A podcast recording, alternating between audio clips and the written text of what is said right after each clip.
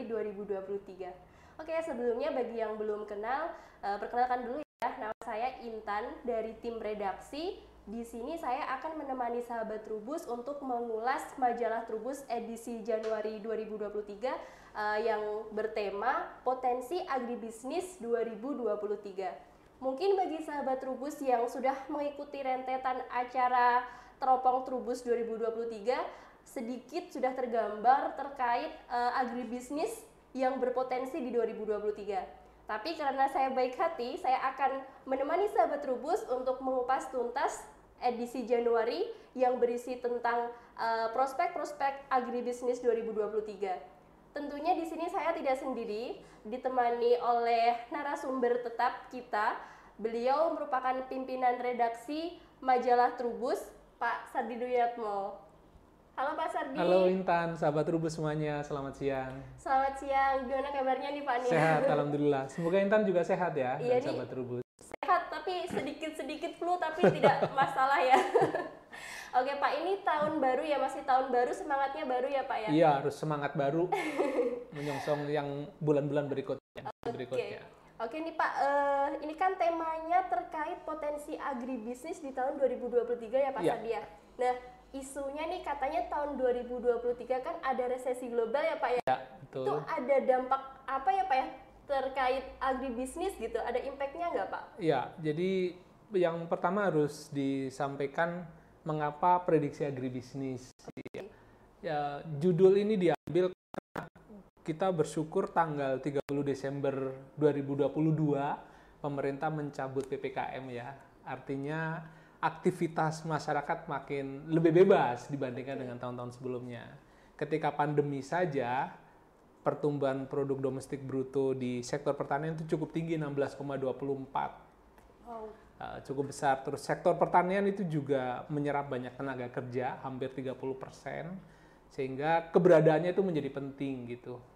Ketika sektor lain berbuat negatif, sektor pertanian itu justru tumbuh positif gitu. Jadi kita merasa sangat bersyukur eh, di saat pandemi saja masih bisa tumbuh, apalagi ini sudah dicabut gitu. Jadi harapan kita bersama sektor pertanian akan tumbuh jauh lebih baik lagi dibandingkan dengan masa-masa okay. pandemi gitu. Okay. Nah, kalau yang tadi pertanyaan Intan dengan krisis global, nah itu terkait juga gitu. Kita bahas ada sekitar tidak tanggung-tanggung Trubus Januari yang memprediksi agribisnis 2023 sebetulnya mengupas komoditas-komoditas apa saja yang berpotensi untuk diusahakan pada tahun 2023. Nah, itu yang tadi pertanyaan Intan ada ulasannya di sini juga di Trubus Januari 2023. Oke, berarti semua sudah dibahas di majalah ini ya, yeah. edisi 2023 sahabat Trubus. Oke, mungkin kan di sini ada banyak rubrik ya Pak Satria. Yeah. Nah, saya mulai dari rubrik yang kaitannya dengan pangan Pak ya, mungkin yeah. di sayuran. Kalau di sayuran ada hal menarik apa nih Pak Sardi? Iya, jadi harus juga di apa informasikan prediksi agribisnis ini meliputi berbagai komoditas. Hmm. Ada komoditas buah, tanaman hias, sayuran, perkebunan dan perikanan. Jadi masing-masing di namanya juga teropong 2023 yeah. ya, di analisis komoditas yang berpeluang apa gitu. Kalau di sayuran potensi yang cukup menarik sebetulnya ini ada teknologi baru juga gitu. Wow. Budidaya cabai kan biasanya di lahan terbuka Nah, yang sekarang ada budidaya cabai tapi di greenhouse gitu, di rumah tanam. Okay. Untuk menekan serangan organisme pengganggu tanaman yeah. gitu. Nah, produksinya ini jadi kalau di luar lapangan kita kan terganggu dengan musim hujan, menyebabkan produksi rendah kan. Nah, di yang prediksi agribisnis komoditas iya. sayuran, kita ketengahkan juga kita bahas ada bisnis cabai yang hasil budidaya di dalam greenhouse tentunya kalau di dalam greenhouse tuh hasilnya berarti lebih bagus ya Pak ya? Iya, karena tadi serangan hama penyakit diharapkan oh. bisa lebih terkontrol dengan baik gitu sehingga produksinya bisa lebih tinggi okay. gitu. Tapi ini masih sangat jarang gitu yang oh, jarang mengembangkan ya, Pak, ya? apa hmm. cabai di dalam greenhouse okay. karena pada umumnya cabai kan di luar greenhouse dan produksinya lebih bagus ketika musim kemarau. Hmm. Nah, ketika di greenhouse diharapkan sepanjang tahun itu musim hujan, musim kemarau seperti ini Januari diharapkan petani bisa memproduksi cabai dengan bagus. Kan cabai salah satu komoditas yang apa sensitif inflasi ya. Kadang-kadang harganya tinggi sampai 150 200 ribu rupiah per kilogram, kadang harganya anjlok. Nah, ini salah satu solusi itu bisnis Oke. yang berpotensi pada tahun 2023 kalau di sayuran antara ini itu komunitas lain ada beberapa seperti wortel ya terutama di beberapa sentra di mana Sumatera Utara yang perkembangannya makin luas gitu itu juga eh, cukup menarik eh, ada potensial untuk dikembangkan pada tahun 2023 Oke. Terlebih masih ba- eh, masih sedikit ya Pak yang eh, membudidayakan cabai di greenhouse. iya masih sangat sedikit dan terbatas Peluang yang sangat besar ya Iya. sahabat Trubus. Oke, mungkin tuh sayuran ya Pak ya. Iya. Saya geser ke masih ke tanaman pangan nih Pak, di buah ya Pak ya. iya Nah, itu sekilas kemarin saya membaca ada cara baru tanam avukat ya Pak Iya. ya, kalau nggak salah ya Pak. Ya, jadi selama ini kan eh, orang membudidayakan avokat sama di lahan terbuka. Cuma kalau yang cara baru ini maksudnya petani memanfaatkan mulsa plastik hitam perak eh, untuk menutup area di bawah tajuk avokat. Gitu. Tujuannya ya sebetulnya banyak. Yang pertama jelas mengurangi biaya produksi untuk penanggulangan gulma gitu ya. Gulma kan menjadi kompetitor atau pesaing tanaman pokok untuk memperoleh nutrisi kan keberadaan gulma ya nanti akan mengurangi eh, produksi pada akhirnya. Oleh karena itu harus dikendalikan. Salah satu caranya dengan mulsa plastik gitu. Nah sebelum sebelumnya pekebun avokat ya terutama untuk yang cukup apa intensif tidak menggunakan mulsa. Makanya kita menyebut cara baru berkebun avokat Oke, itu berarti dengan ditambah mulsa ya mulsa Pak ya. plastik itu nanti akan membantu intensitas apa eh, fotosintesis juga. Karena ada pantulan sinar matahari diharapkan bisa meningkatkan produksi juga gitu. Jadi maksudnya orang yang menanam avokat dengan mulsa plastik itu punya dampak yang ganda, dampak positif maksud Oke. saya. Eh, gulma iya, produksinya mena- Iya, meningkat, betul. terus kualitasnya tentu Kualitasnya ya Pak ya. lebih bagus, ya. Terus yang lain Pak di buah ada apa lagi Pak selain eh, cara tanam baru avokat gitu? Ya, di buah itu sebetulnya kemarin kita menyajikan komoditas lain seperti mangga, mangga yang eksklusif ya, bukan mangga yang biasa. Ada beberapa jenis mangga yang eh, eksklusif dalam pengertian kualitasnya bagus. Mungkin mangga yang biasa, mangga apa aromanis yang tapi ini untuk ekspor gitu. Penangannya juga ada eh, turbus olas bagaimana cara menangani buah yang untuk ekspor atau mangga yang apa oh, cenderung ukurannya sesuai dengan preferensi pasar warnanya merah gitu treatmentnya seperti apa gitu jadi mangga-mangga premium intinya gitu ya Eh, itu juga turbus ulas peluang bisnisnya seperti apa gitu Oke. Mangga premium dan mangga merah ya? ya salah, merah Pak? betul Sebenarnya kalau eh, mangga biasa juga ada ya Pak, kayak aromanis tadi ya? aromanis termasuk yang kualitasnya bagus ya Iya. kalau yang merah tadi mengacu pada apa garifta itu termasuk yang juga diulas oleh Turbus di edisi Januari 2023 Oke. Mungkin kalau ngomongin mangga terkait aromanis tuh kayaknya kalau di sini udah biasa ya Pak ya. Tapi ada teknik lain nih, maksudnya untuk menghasilkan dia itu lebih berkualitas gitu, kayak eh, lebih di packagingnya ya Pak mungkin ya Pak ya. kemasan. Itu ya? ya jadi kemasan itu memiliki nilai tambah juga gitu. Jadi maksudnya buahnya tetap harus berkualitas ya bukan berarti buah yang tidak berkualitas oh dibungkus dikemas terus biar kelihatan bagus. Tidak jadi buahnya secara substansial harus berkualitas dikemas agar nilai tambahnya itu makin besar gitu. Jadi itu treatmentnya seperti apa? Harus apa lolos sortir dulu ada apa standar mutu yang harus dipenuhi oleh pa- para pekebun gitu ya. Bobotnya kira-kira 400 sampai 600 gram per buah terus dibersihkan diberi merek dan seterusnya di apa pakai kardus dan sampai siap ekspor. Oke. Catat ya sahabat Trubus, yang pertama kualitasnya harus oke, yang kedua pengemasannya, Hmm. Kemasannya, ya. ya. Nanti kalau misal sahabat Trubus penasaran lebih eh, mendalam, lebih lanjut, eh, jangan lupa dibaca di rubrik buah ya Pak ya. Iya, topik oh, buah di topik di topik Ya. buah, di topik buah edisi Januari 2023. Oke di buah udah, sayuran udah, kita geser lagi mungkin yang seger-seger tanaman hias ya Pak ya. Ya. Di tanaman hias ada apa nih Mas Ardi? Ya, ini apa istilah di kalangan ini sih pemain tanaman hias tahun mesra gitu. Jadi mesra itu pengertiannya sebetulnya nama huruf pertama genus-genus tanaman hias yang berpotensi untuk diusahakan cukup bagus di tahun 2020. Uh, M-nya itu dari Monstera gitu ya. Jenis-jenis Monstera itu potensi sangat besar. E-nya itu Epiprenum, S-nya itu Scindapsus, R-nya Rapidopora, A-nya itu Amidrium. Jadi lima tanaman hias itu masih dalam satu kerabat namanya tanaman-tanaman aroids berpotensi besar di tahun 2023 untuk diupayakan gitu. Jadi baik untuk pasar ekspor maupun pasar domestik. Oke, mesra ya Pak ya. Biar Oh. gampang tahun Iya, 2023 biar tahun gampang. mesra. kan kalau semisal di Eja kan susah ya, M-nya Iya. tuh Monstera, E-nya Epi, S-nya Scindapsus, R-nya Rapidopora, A-nya Amidium ya Pak ya, ya. Amidrium. ya. Amidrium. Ya. Jadi biar sahabat rubus mudah untuk mengingatnya, kita singkat menjadi Mesra. mesra. Oke, mesra. Eh, di kupas satu-satu gimana Pak? Iya. Yang paling menarik apa di mesra ini? Ya di mesra itu jenis-jenis ya memang karena jenisnya cukup banyak ya ada beberapa sih yang direkomendasikan.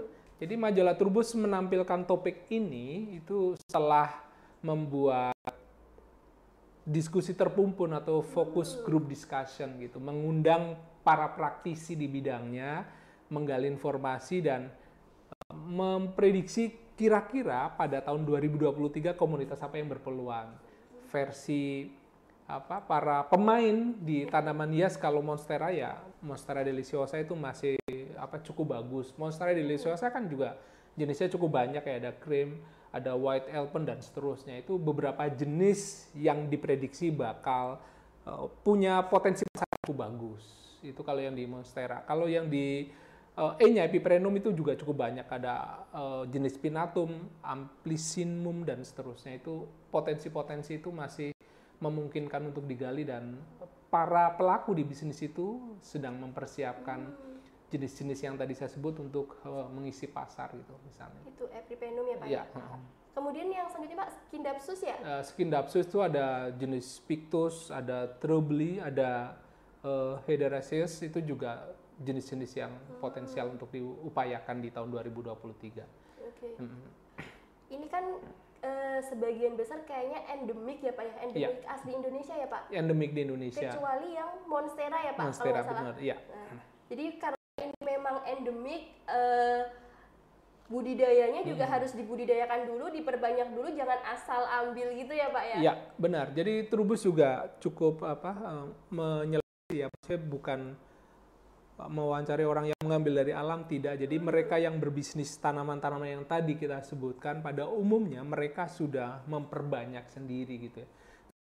Konservasi itu menjadi penting gitu. Oh. Konservasi itu perlindungan dan sekaligus pemanfaatan Dil- dilindungi ya, terus kemudian dimanfaatkan. Jadi mereka para pebisnis tanaman hias ini eh, beberapa memperoleh sumber tanaman hias tadi dan kemudian diperbanyak, diperbanyak dan hasil perbanyakannya itulah yang kemudian eh, digunakan untuk memasok permintaan pasar. Jadi tetap ada nilai konservasi alamnya Iya, ya Pak betul. Sardi. Oke, jadi eh, biar kita keanekaragaman hayatinya nggak punah, maka kita ambil tapi harus perbanyakan terlebih dahulu, baru dijadikan untuk bisnis gitu ya, Ya, Pak ya. betul. Oke, jangan asal ambil ya sahabat rebus.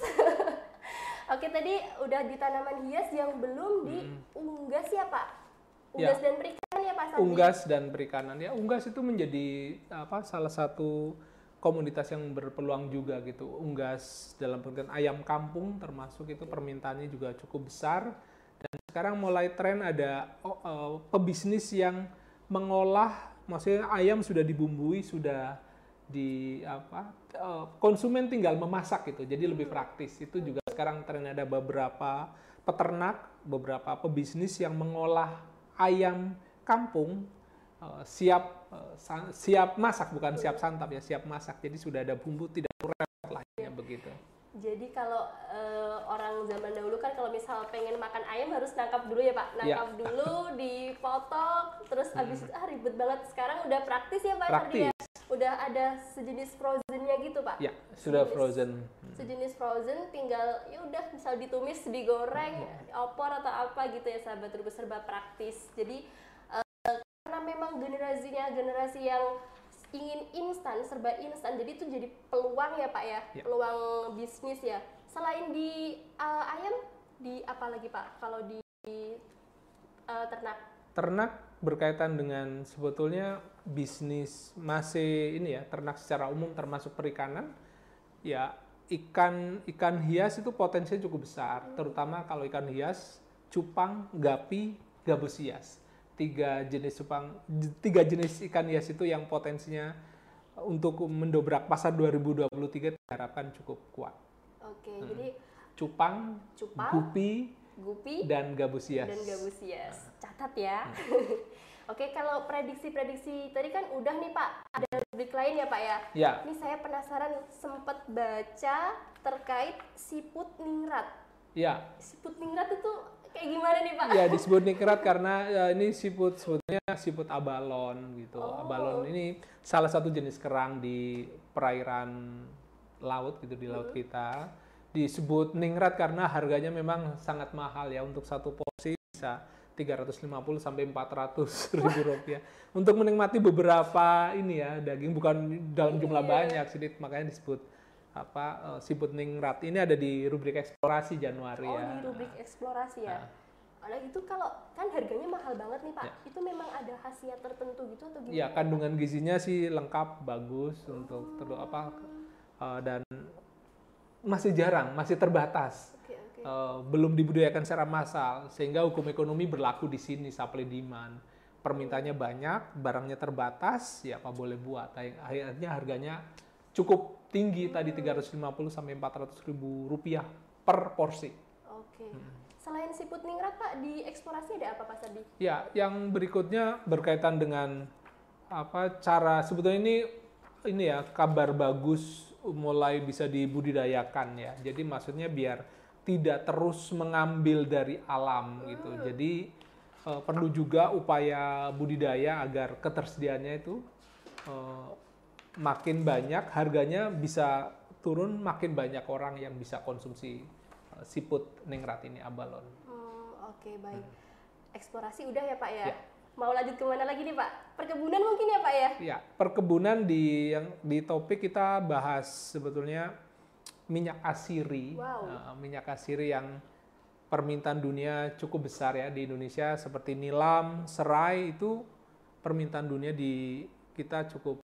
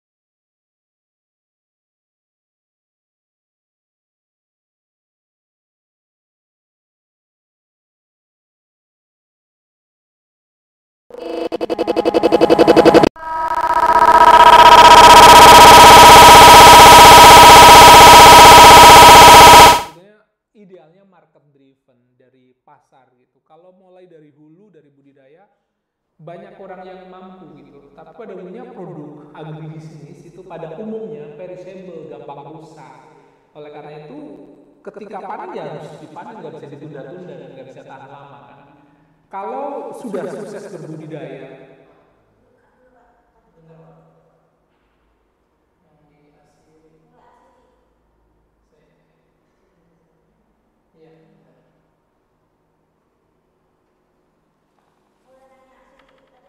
Aku oh mulai nanya sini.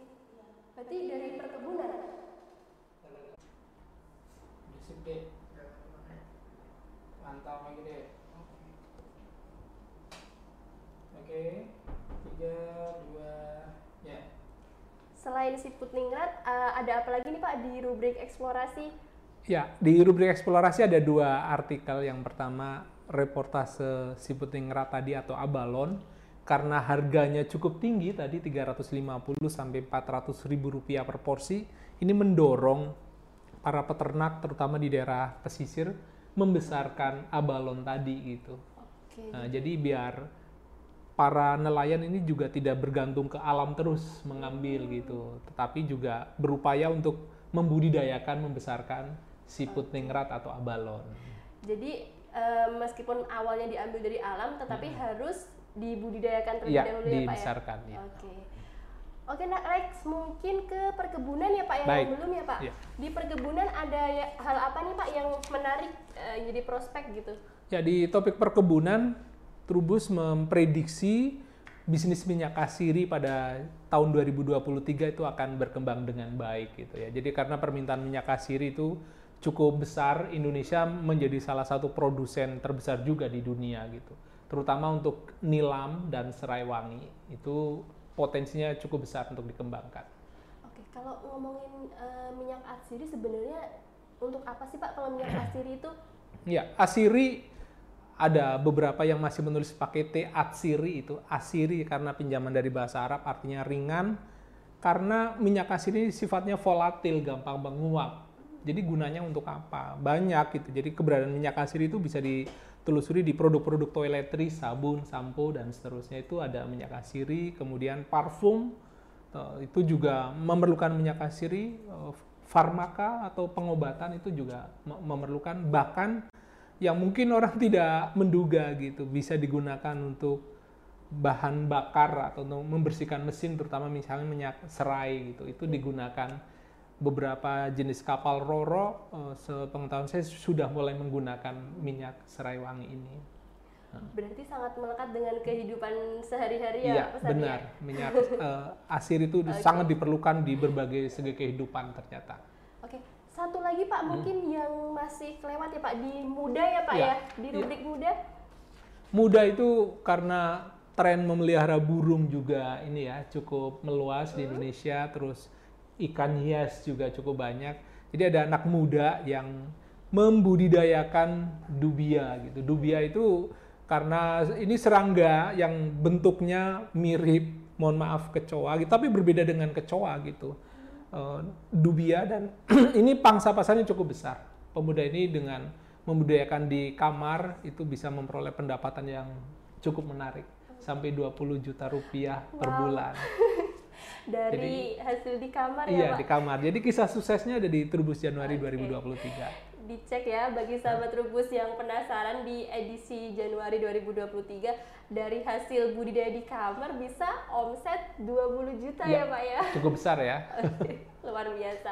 Oke, mungkin untuk closing bagi sahabat Trubus nih Pak Sardi, eh, kan mungkin dari pemirsa ada yang masih meraba-raba nih belum tahu, belum ada apa namanya pandangan mau berbisnis apa, belum memulai. Nah, itu tipsnya untuk memulai bisnis di agribisnis itu gimana nih Pak? Mau mau pilih buah, tanaman hias, sayuran atau apa itu tipsnya gimana Ya. nih Pak? Kalau masih nol. Ya, jadi apa pun pilihannya itu tidak masalah. Yang penting market driven gitu. Jadi mulailah dari pasar gitu. Jadi jangan jadi jangan dari hulu gitu.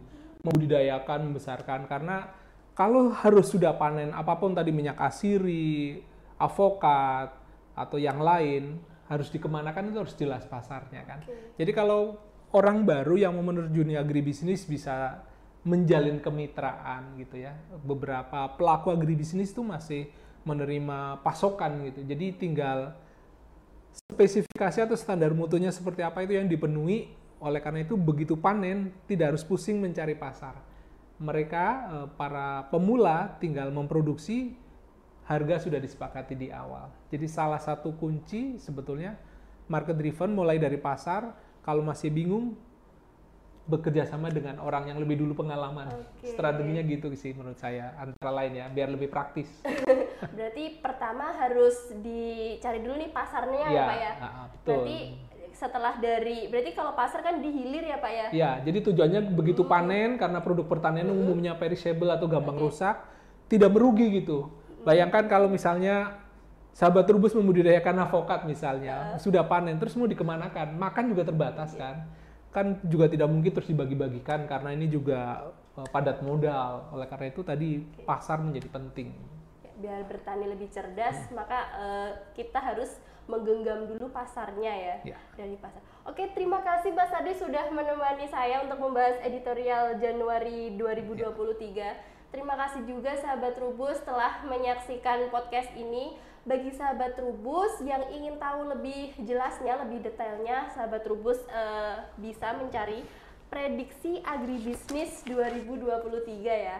Nah, sahabat Trubus bisa cari di toko buku terdekat atau di kita juga sudah tersedia online di Trubus Online Shop, eh, ada di Tokopedia sama di Shopee.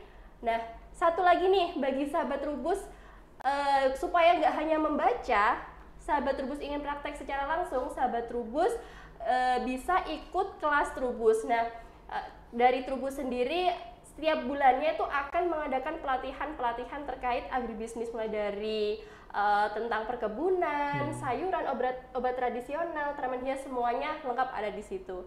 Jangan lupa eh, untuk stay tune ya, sahabat Trubus.